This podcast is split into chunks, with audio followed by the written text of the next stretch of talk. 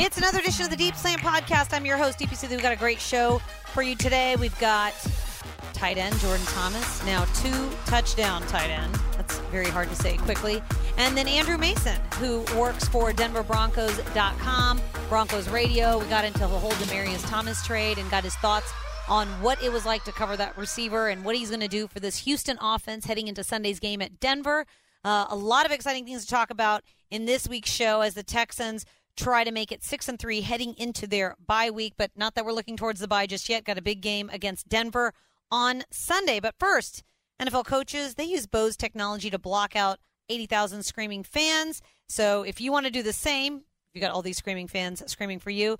You want to check out Bose powerful noise cancellation, QuietComfort 35 headphones. Two, they'll block them all out. They'll block out all your distractions. The QC35 wireless 2, those should be your go-to headphones for all of your listening needs, blocking out noise, blocking out distractions, you can learn more at Bose.com slash Texans. Bose, the official headphones of the NFL. Also, check out Freddy's Frozen Custard and Steak Burgers.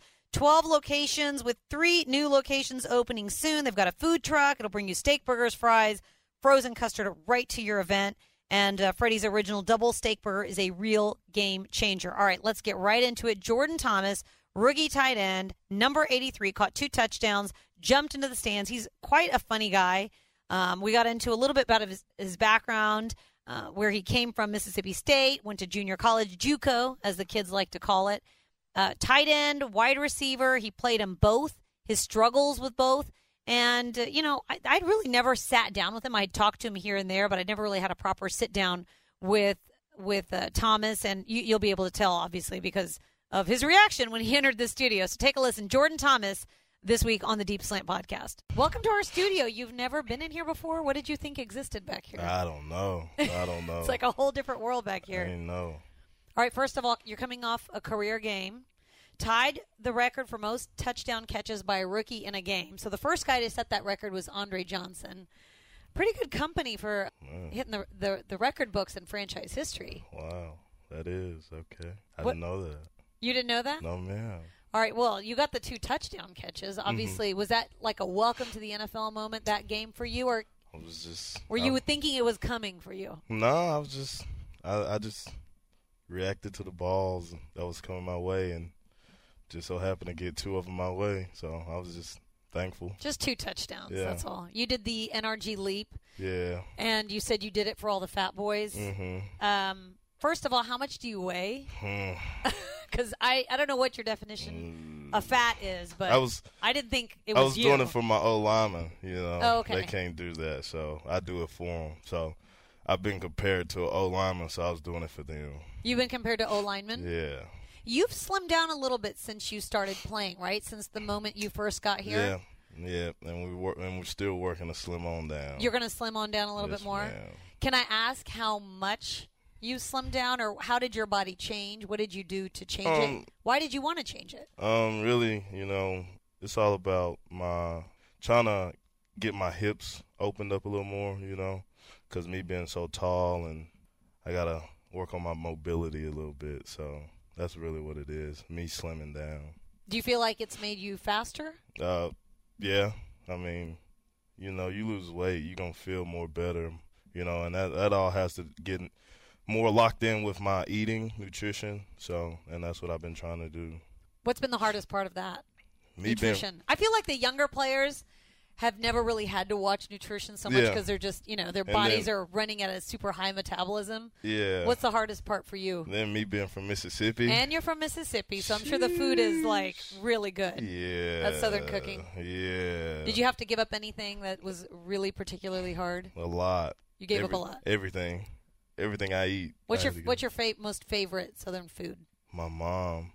Okay, My mom's cooking. she's gonna like cook on a diet for you she, now. She she she cooks some um red beans and rice. That's oh my goodness. So Is that different from what they have in New Orleans? uh, Because I've had it in New Orleans. It's, Yeah. it's- I haven't had. I think New Orleans is more spicy. It's, it is more yeah. spicy. Hers is sweet. So Oh, okay. yeah. Well, maybe in the off season you can enjoy a little bit of that some more. No, maybe not. All right, Mississippi State. There Mm-hmm. you played wide receiver mostly. You played a little bit of tight end. now you're full time tight end. So Full-time. what's been the hardest part of making that transition wide receiver to tight end? Uh, it's, it, it really hasn't been hard, you know, because I mean, I played mostly tight end in junior college too, so the whole transition hasn't been hard. So, but me adding that receiver, receiver routes and whatnot to it is actually helped me by me playing receiver. So, it really hasn't been that hard. Because you at least you can get your route tree down a little Yeah. bit easier. Yeah, I saw you in West Virginia in camp. A lot of times when the tight ends would be working, you'd be working with Coach Tim Kelly, and he'd be trying to get you like super low to the Mm-hmm. That- ground. yeah. What were you guys working part on? of part of my hips, you know, because I'm I'm I'm such a very tall person. So me opening up my hips, and and that's really what it is. Once I open up my hips, I will be good. So It's funny because you're such a big guy. You would think blocking is just supposed to be the easiest part of your game. Did you find that that was a little bit of a more of a challenge for you? yeah, you know, because I mean, this is my first time actually blocking. So I mean, it, it's been challenging, but it's been a fun challenge. I was know. going to say you must like it yeah, because at a- your size, I would think it's probably pretty it's, fun. It's it's a fun challenge, you know, going out, you know, no, trying to get better at it every day. I got a ta- uh, a challenge every day, you know, so and I like to challenge myself. So it's it's been fun to me. You mentioned community college. You started off your college career at East Central Community Mm-hmm. College. How did you end up there before you went to Mississippi State? How did I end up there? Um, by the man of Ken Karcher, uh, the head coach came down and recruited me. I didn't. I had straight JUCO offers coming out of high school, so uh, I ended up going there. Uh, did two years there, and um, my second year is when all the big schools came after me. So, and then I went to Mississippi State. Can I ask why the big schools weren't coming after you in high school?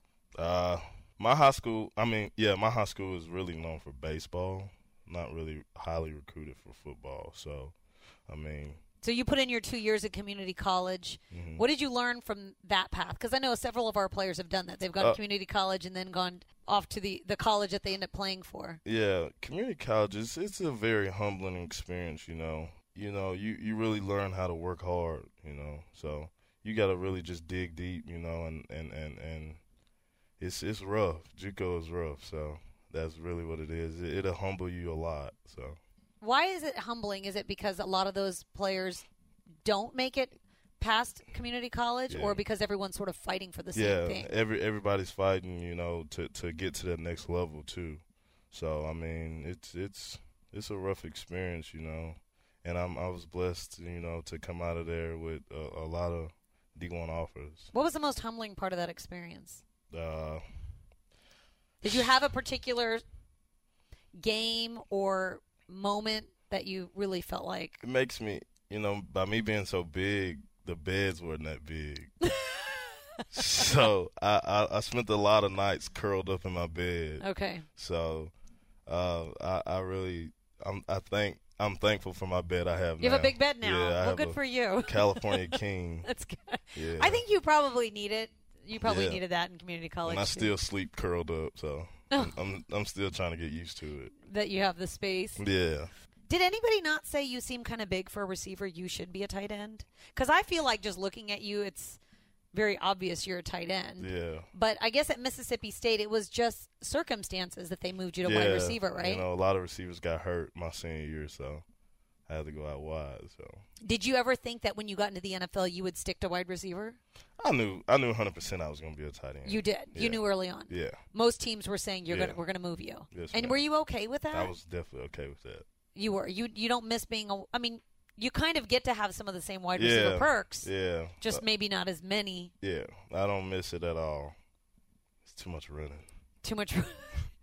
More blocking. I, I think you probably are going to be a pretty good blocker Yeah. if size has anything to do with it. What are you like off the football field? How would you describe yourself? You seem like kind of a jokester.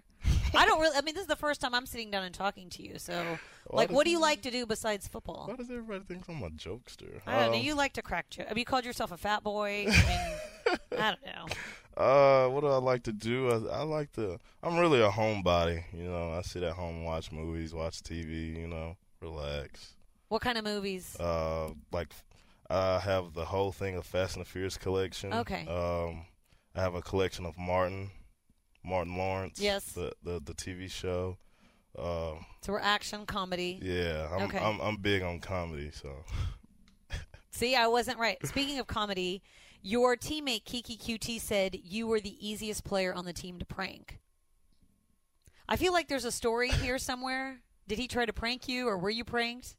I don't know. I don't know. Maybe something's me and him, coming. me and him was roommates uh, when we first got here for rookie minicamp and in Virginia. So it was a, it was a lot going on between me. You think he ever pranked you and you just don't know? I I don't know. Maybe maybe he's could- pulled some pranks. Maybe I don't know where he get that from. Maybe he had. I don't remember. he might have pranked we you. we've me and him laugh about a lot of things. So I feel like man, me and him has a ha, have a good connection with each other. You know, uh, with movies too. So we watched a lot of movies when we was in the OTAs and all that. So I mean, he's a he's a jokester himself too. Okay, So, I would mean- just watch out for him. I'm just saying. He says that he you're easy to prank. All right, any more NRG leaps in your future? I'm sure you're gonna have more touchdowns in your future, but do you think you're ever gonna do that, or you got something else planned for the next time? Uh, we we gonna have to see. You know, getting in the end zone is pretty hard in the NFL. It's not that easy. So, uh, we gonna have to see about that. I don't know yet. We we got some stuff up my sleeve. So, All right, good stuff. I can't wait to see what the second half of the season holds for you, Jordan. thank you. Thanks so much. Look forward to seeing what he does for the second half of the season. Predicting big things for him. Obviously, with Ryan Griffin out for the last two games, he Jordan Thomas got a lot of chances um, to really get involved in the offense, and I don't think that's going away anytime soon. And it will be exciting to see with Demaryius Thomas, the other Thomas, um, on the roster, how this offense is going to look on Sunday against the Broncos. I caught up with Andrew Mason. He basically does what I do, except for the Broncos. And uh, let me tell you, they were very sad in Denver to lose Demaryius because it seemed like he was quite a fabric of the locker room type of guy. They loved covering him on and off the field, and we got a little bit of insight into him. And and as far as this Case Keenum led Broncos 2018 team, their three and five record definitely doesn't reflect how much talent they really have on that roster. We talked about it, and we, ta- we talked about what this matchup's going to look like on Sunday. Here's Andrew Mason of Broncos.com. Let's talk about the Demaryius Thomas trade. Obviously, that's the top of the news for Sunday's matchup. What's the reaction in Denver surrounding the trade? Is it surprise? Is it uh, was it to be expected? You know, what, what are people saying in Denver about this? I think it was to be expected. The rumors have been swirling for about a week or so now, maybe even a little bit more than that. And uh, Demaryius Thomas himself on Sunday in the locker room after the loss at Kansas City said he figured it was 50-50 that he was going to be traded. And when you put something like that out there, out when you're the player, you kind of got an indication of how things are going to go. And everyone could see the writing on the wall. He had a $17 million cap number for next year for the Broncos if they had kept him under that contract. Courtland Sutton, their second round pick, is progressing ahead of schedule. He's making plays. He looks like he can be a starter for a long time for the Broncos. Uh, DaeSean Hamilton, who's currently hurt right now with a knee injury, he's a fourth round pick this year. They like an awful lot that they uh, got a chance to work with down at the Senior Bowl. Got a glimpse of him, picked him, and he's continued uh, to show progress throughout training camp. But they want to get him on the field more. Kind of the chain reaction is that DaeSean Hamilton will probably see more time over the rest of the season, see or a greater increase in playing time over the rest of the season than even Courtland Sutton. So they like these young receivers something was going to happen with Demaryius Thomas in the off season anyway, whether it was a restructure or an outright release. So putting all the pieces together, no one's really that shocked. It's sad for the Broncos to lose Demaryius Thomas because he's their second all-time leading receiver. He'll be in their Ring of Fame at some point, a big part of some great seasons for them. But this is the kind of trade you see in baseball or football, or baseball or the NBA. Pardon me. That you know, a guy you've got a, a veteran player, a young one nipping at his heels, and you make the deal and you move on. You know, certainly a lot of big highlights from his career, prolific career in Denver. And he, there's a banner of him on the side of Mile High. I saw that they were going to change that into sort of a thank you for everything that he's done for the Broncos and for the community. What about for you? What's been your favorite moment of his that you covered? Well, the moment on the field, you'd have to go back to the 2011 postseason, January of 2012. They're playing against Pittsburgh. And first play of overtime, Tim Tebow goes back to throw, hits Thomas in, in stride, and Thomas takes off for an 80 yard touchdown. First play of overtime, boom, game over. Broncos pull off the upset and advance to the divisional round. So that moment is hard to top. That's one of the Broncos' probably top three or four all-time postseason single moments. So that one on the field. I'll remember other things though. I'll remember, you know, how he always had a smile for everybody. Very, very warm person around the team, around the building. Uh, loved in the locker room, loved throughout the organization. I also remember in Super Bowl 48 when the Broncos were getting drummed by the Seattle Seahawks and they lose 43-8 and he was one of the guys that kept fighting his tail off right to the very end, fighting for extra yards even after the cause had been lost.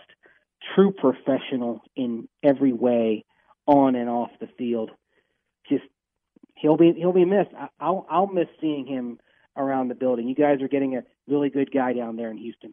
Really looking forward to seeing him here, and I know you guys will see him soon again on the opposite side on Sunday. But as far as the Texans go, they lose Will Fuller, which I'm sure you know uh, for the to a season-ending ACL injury. So with Fuller out, obviously Demaryius Thomas can fill a little bit of a role as far as Fuller's concerned. Different skill set, but you know, can you give us a little idea of what he did well in that receiving group in the Broncos and, and where he might help the Texans on Sunday against the Broncos? Well, he can still make catches in traffic. Now he's lost uh, some of that top end speed getting downfield, so he's not the vertical threat that he was, and he's not the threat of a, to make a breakaway on a bubble screen that he was earlier in his career. But you can still have tight, you can have tight coverage on him, and he can still make the catch in traffic. He's still capable of winning a physical one-on-one match against almost any cornerback because you know he is bigger and stronger than almost any guy he's going to face. So he's a guy that I think could progress into a Larry Fitzgerald type of role in his 30s, depending on how long he keeps playing. Someone who doesn't have the breakaway speed, but can catch that eight yard slant despite tight coverage, move the chains, keep the offense going down the field. His per carry average probably won't be what it was earlier in his career, but he can be a guy who who moves the sticks, forces the defense to take him seriously, and play the Texans' offense honest and not simply shade all coverage over to DeAndre Hopkins. The Texans are going to see a familiar face on Sunday when they face Case Keenum, who was uh, here for the first few years of his career. His first season in Denver, he's been putting up some big numbers over 2,000, over 2,100 yards passing, 10 touchdowns, but also 10 interceptions. What's been the verdict on Keenum through the first eight starts, and where can he improve?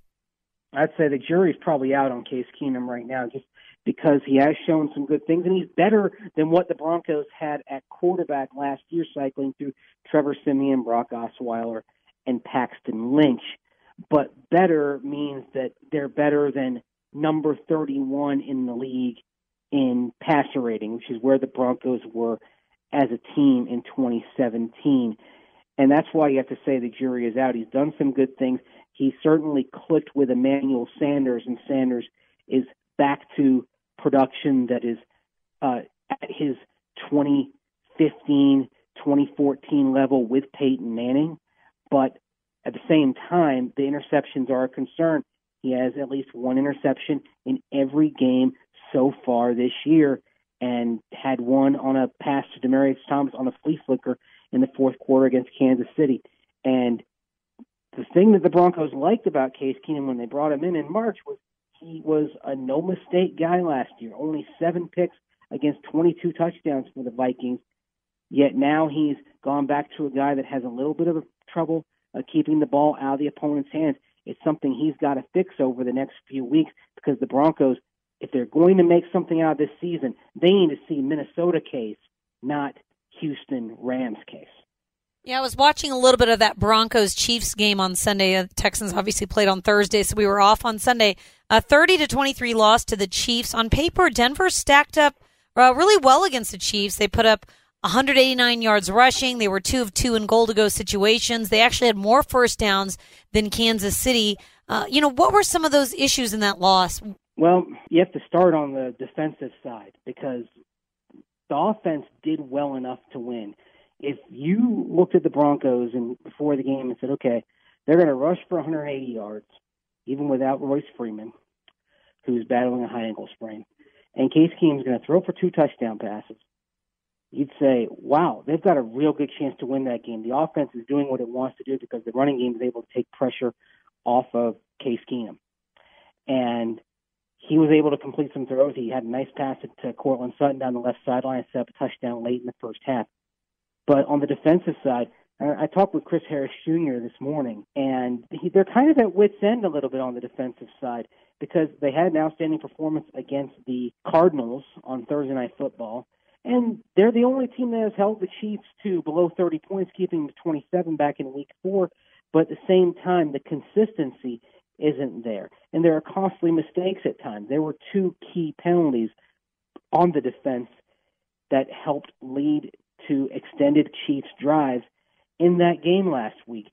The pass rush is is doing very well. Both Von Miller and Bradley Chubb, uh, they split a sack last Sunday. Uh, they both have at least seven sacks apiece. They're getting what they want out of the pass rush. On the back end, it's a bit of a struggle. They miss Aqib Talib. Uh, Darian Stewart, former Pro Bowl safety, he's injured right now. He's had three neck stingers. Bradley Roby has been forced to play an extensive role this year with Aqib Talib now with the Rams, and Roby has struggled in that role. A lot of teams seem to basically look at the Broncos in the secondary and say we're going to throw away from Chris Harris Jr., take our chance against Roby, Tramaine Brock, Adam Pac-Man Jones, and they found success. And then the other thing, while the run defense, it's shored itself up the last couple of games, it struggled mightily. Actually, allowed back-to-back 200-yard runners earlier in October. So, yeah, the defensive side, and we used to talk about defense with the Broncos the last years. It's the defense that is really causing them some issues right now. Yeah, you mentioned Bradley Chubb, and uh, he's looks like he's having an outstanding rookie season. What's his transition to the NFL been like? And it's going to be the first time for the Texans to face him. Give us a little description of what Bradley Chubb looks like in that defense. Well, compared to Von Miller, who's more of a speed pass rusher, Chubb is more of a power guy at 269 pounds, and they're starting to use that more effectively.